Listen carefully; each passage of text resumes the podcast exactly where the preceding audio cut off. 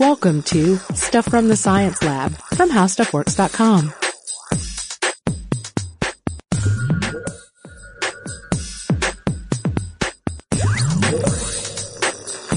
Hey guys, and welcome to the podcast. This is Allison Loudermilk, the science editor at HowStuffWorks.com. And this is Robert Lamb, science writer at HowStuffWorks.com, and this is part two of a two-parter. Uh, last episode, um, a thing called science. We talked about what science is in very sort of broad, general terms. Um, you know, defining this thing called science and what it what it means, how it works, and uh, and how it's changed what uh, we are as a species and a civilization.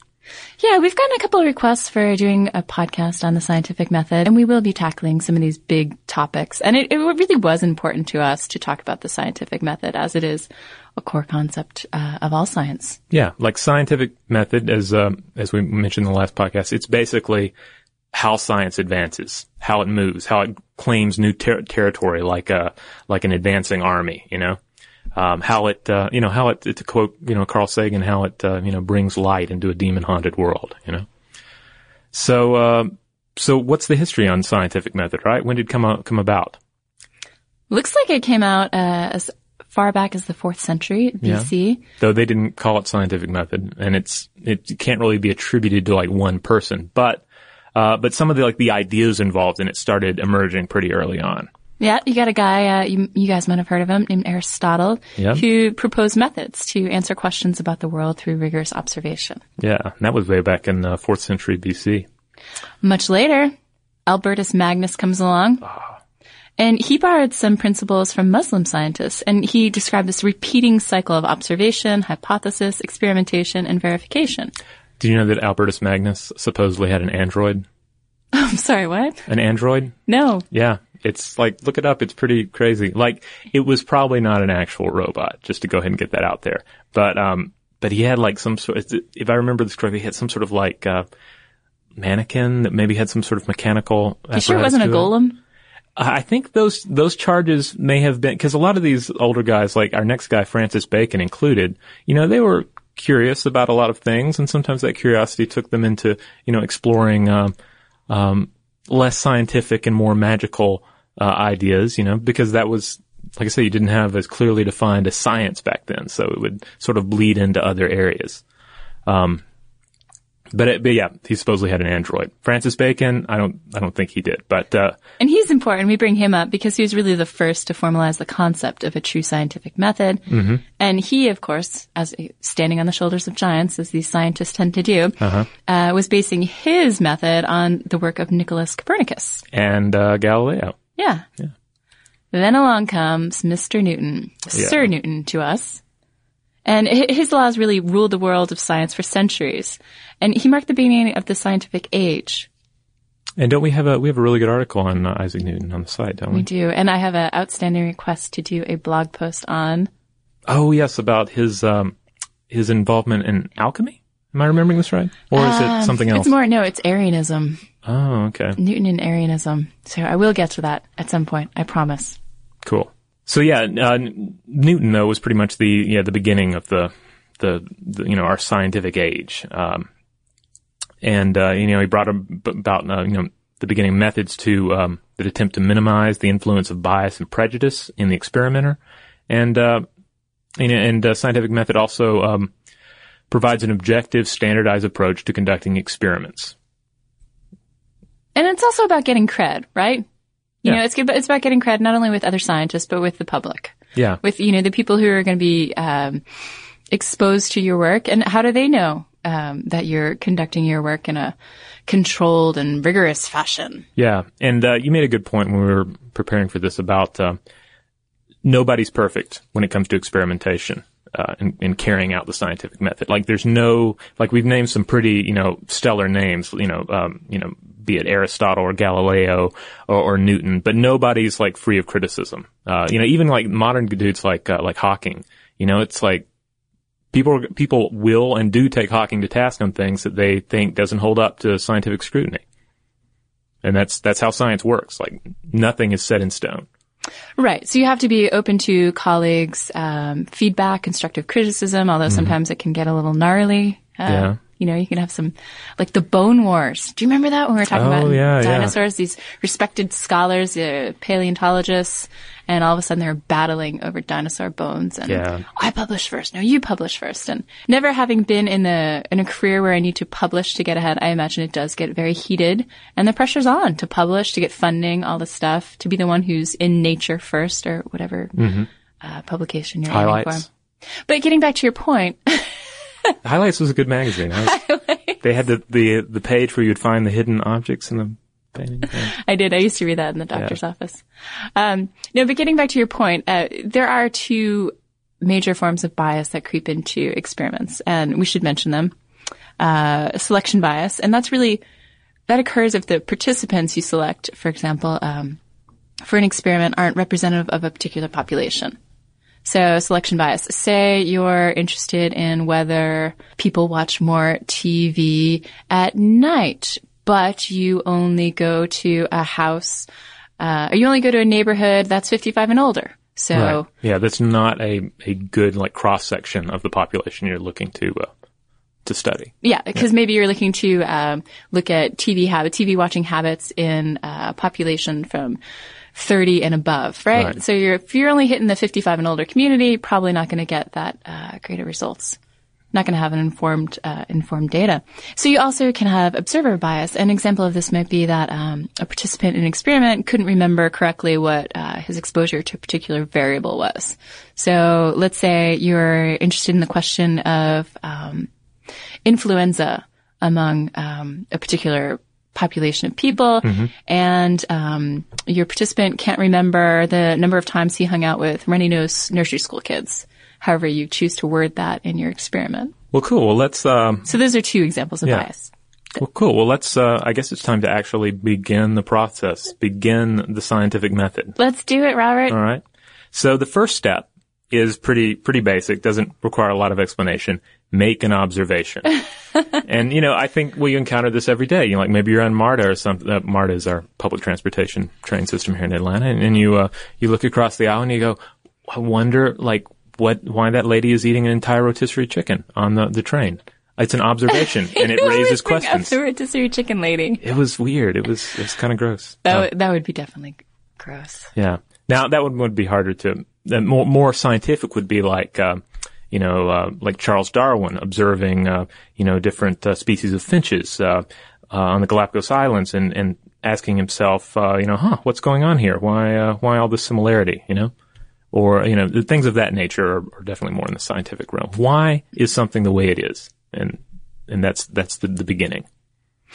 Okay, but let's just get back to the rich rotisserie chicken. There's no reason why you couldn't um, come up with some sort of interesting experiment based around that. Okay, well, okay, yeah, like the in the the situation would be like, why would is does this lady find it necessary to eat a rotisserie chicken with her fingers on the train and then touch the pole? There's all sorts of there's all sorts of interesting stuff to be explored there. It doesn't have to be about finches or about you know particle accelerators. The the very questions that you know surround us in our normal lives, I think, are worthy of investigation. Like- and I think it's just really worth emphasizing because science does not have to be about these um, super unapproachable intellectual topics. Right, like um, the the Ig Nobel prizes, uh, The Ig yeah, Nobel the um, prizes. the improbable research publication. They constantly cover peer reviewed scientific.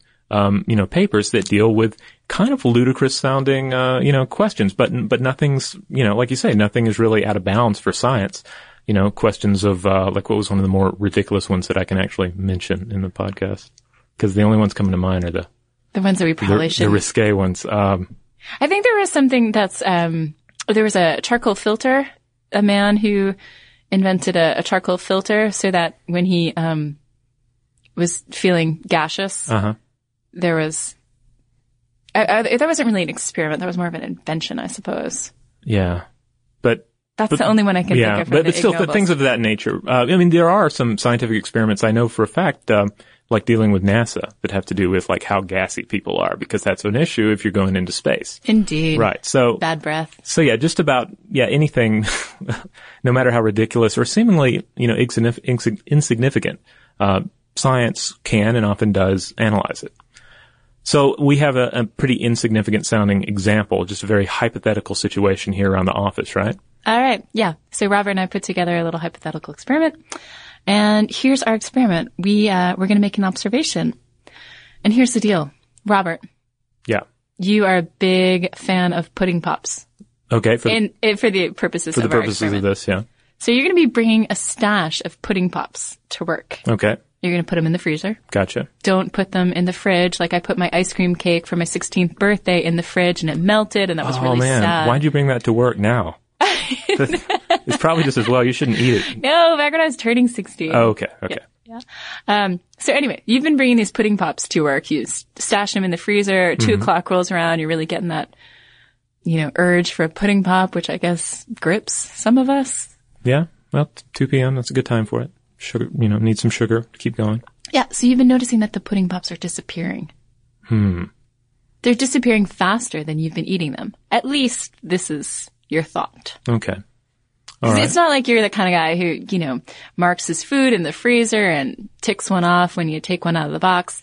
So you've, you've kind of observed. Okay, we've observed. And this leads right into the next uh, step in the scientific method, and that is ask a question. Yeah, we got to narrow our focus of inquiry. Right. We got to identify the problem. We got to get specific. Right. So the observation we made was that something is happening to these pudding pops. They're vanishing. Am I the only one thinking of Bill Cosby right now? Probably not. No. um, and then the, uh, the the question that immediately arises is, hey, what's happening to these pudding pops? Is someone throwing them away? Yeah, are they like they're are they atomizing and just you know, are they slipping into another dimension And maybe the box is upside down and they're they're falling out of the box. And on the way to work, and then I'm putting an empty box into the fr- freezer? See, these are all these are all interesting possibilities. Or maybe, just maybe, somebody is eating your pudding pops ah, and it's not you. well, that leads to step three, right? Form a hypothesis. So there are all these possibilities. Now, the, the possibility that a, a like a tiny black hole is opening up in the How Stuff Works freezer and consuming pudding pops, well, I don't think that's very likely. Just it's it maybe it's possible, but it's extremely unlikely. Likewise, I feel like I'm pretty aware of my you know surroundings when I'm bringing things to work. They're probably not falling out falling out of that box. Okay. So I'm going to go with the hypothesis: somebody's stealing my pudding pops. Well, if they're vanilla flavored, nobody's stealing them. Chocolate, I might grant you that. So, um, right. So now, now we have this question and let's, let's formulate it correctly so that we can find an answer. Okay. And that's really the next step that we have going on here. We're going to suggest a possible answer in the form of a hypothesis. And a hypothesis is often defined as an educated guess. Okay. Because we sort of have this idea that yes, maybe somebody is taking the, the pudding pops. Black holes, not really, not really likely. Some of the other options, not so likely. So this is somewhat of an informed guess. It's generally in the form of like if X then Y, right? And another important thing about the hypothesis is that you're going to have to define all the terms in there, right? So um, if our hypothesis is, um, let's see, if we leave a box of pudding pops in the fridge for a week, then Josh Clark from Stuff You Should Know will steal a pudding pop a day in the afternoon, excepting weekends. Okay. So what are we going to have to define there? Who is Josh Clark? Yeah. What is a pudding pop? Mm-hmm. Um, what is stealing? Indeed. a couple of different things that we're going to have to know and be able to measure to see, in fact, whether our hypothesis uh, has proven true. And how are we going to find out if it's proven true? We're going to have to de- devise an experiment. Okay. And this is step four. Step four. Conduct an experiment. This so, is the excitement. so the hypothesis is that Josh Clark may be stealing these the, a pudding pop a day.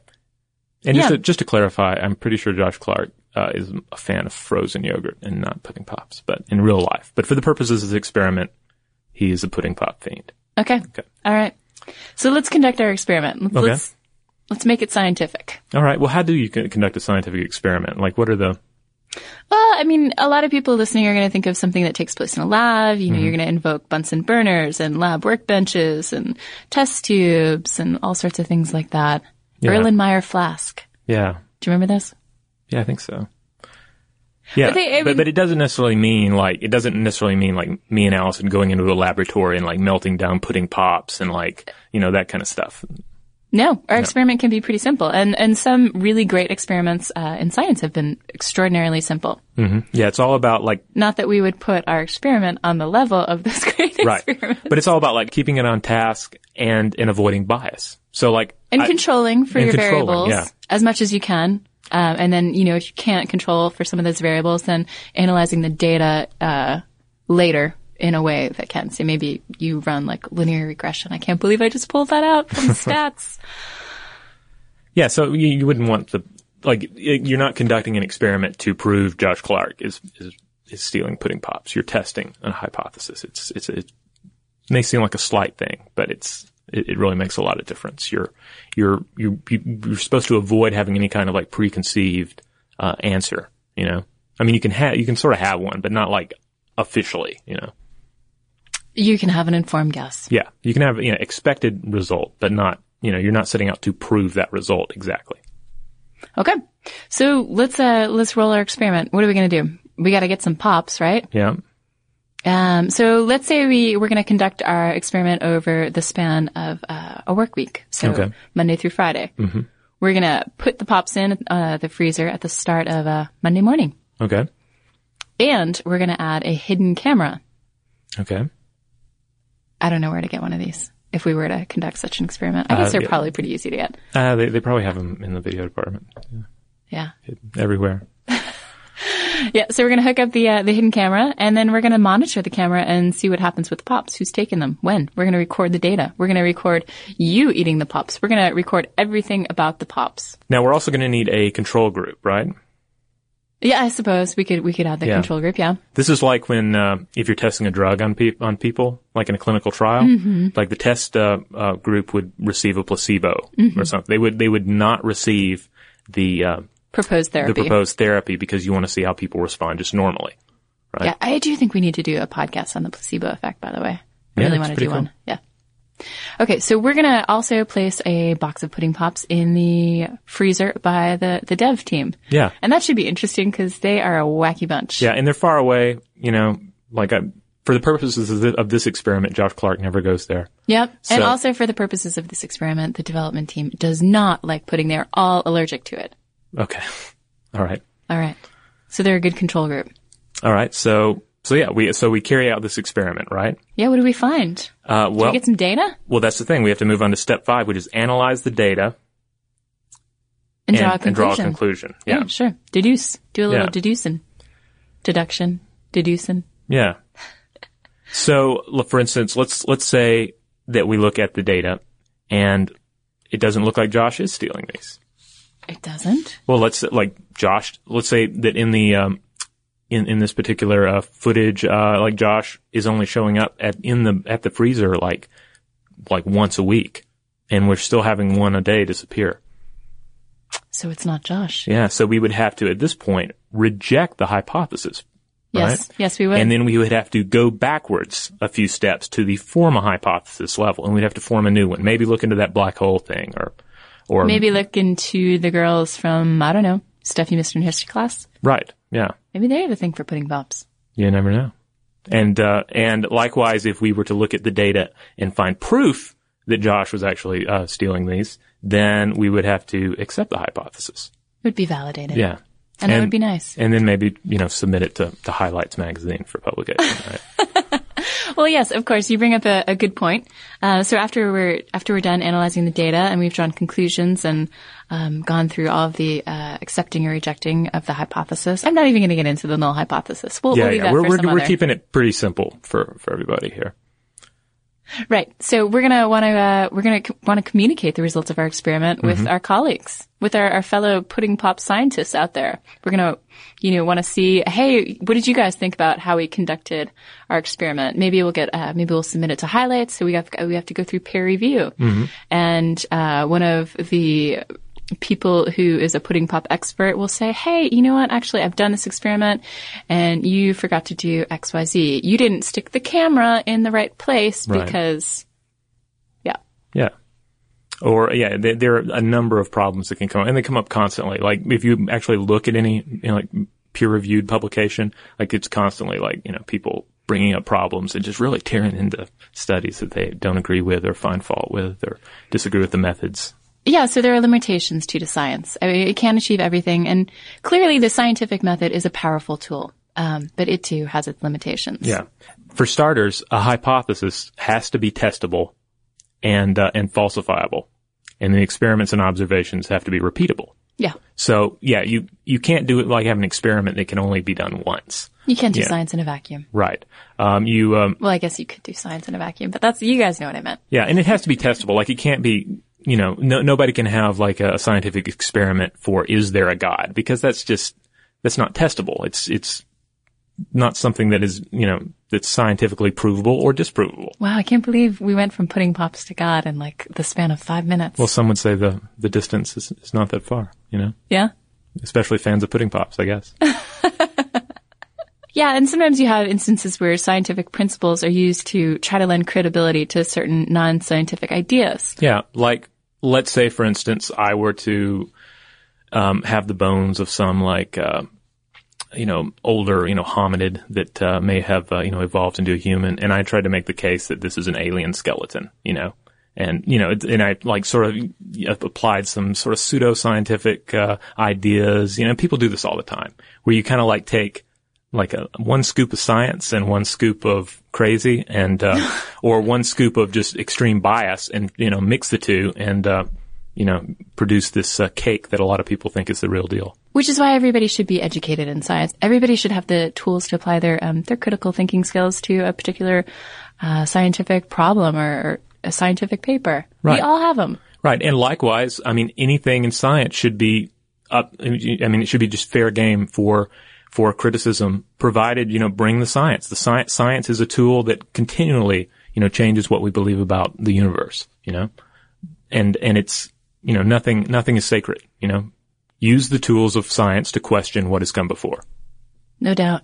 No doubt. That seems like a pretty good place to end. So, um, we hope you've enjoyed our walk through, uh, the scientific method and our pudding pop experiment. And we hope you buy a big box of pudding pops right after this. Right, and again, the pudding pop uh, example is, is is pretty simple. It's Yeah, you know, very simple. Yeah, we're just we're, We're just, just trying to get the a point. basic structure out there for the scientific method. So let's turn to, uh, something different. Yeah. For, uh, a little listener mail. Yeah, you have some listener mail there for us. I do.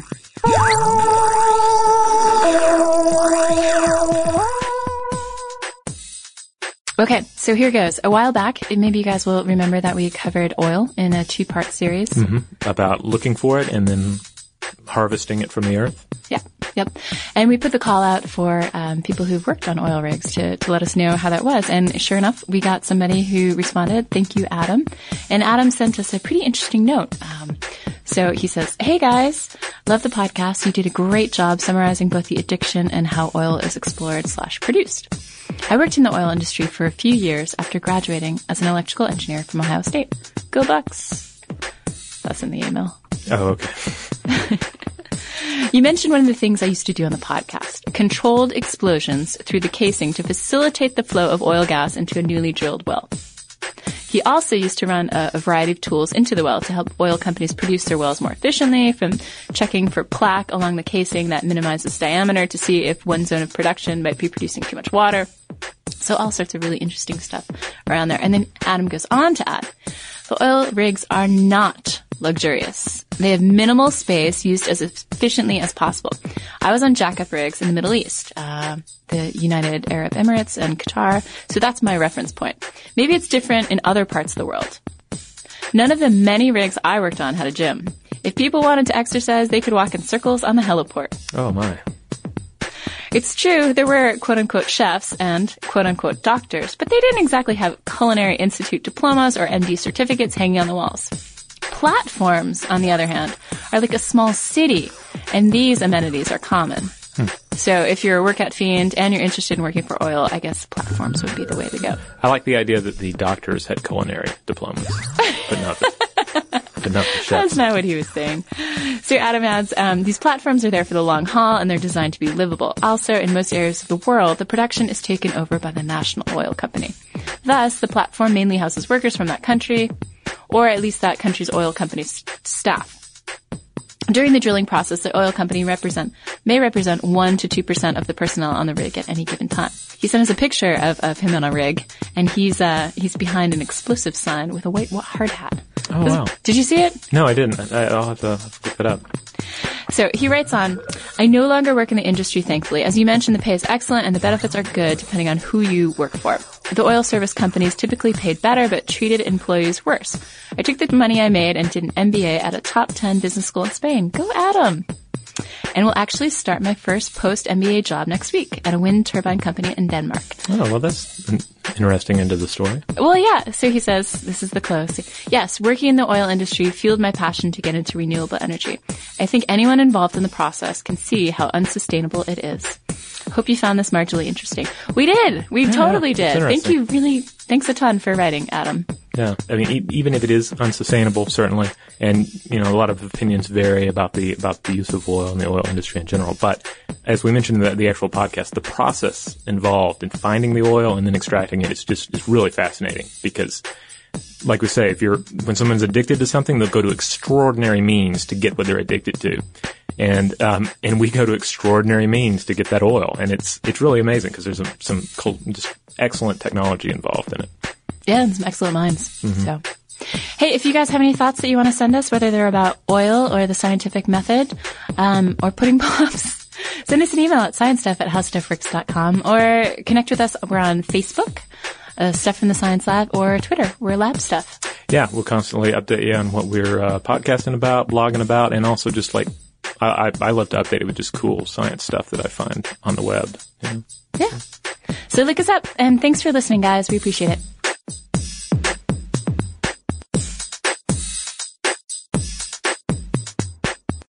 For more on this and thousands of other topics, visit howstuffworks.com. Want more How Stuff Works? Check out our blogs on the howstuffworks.com homepage.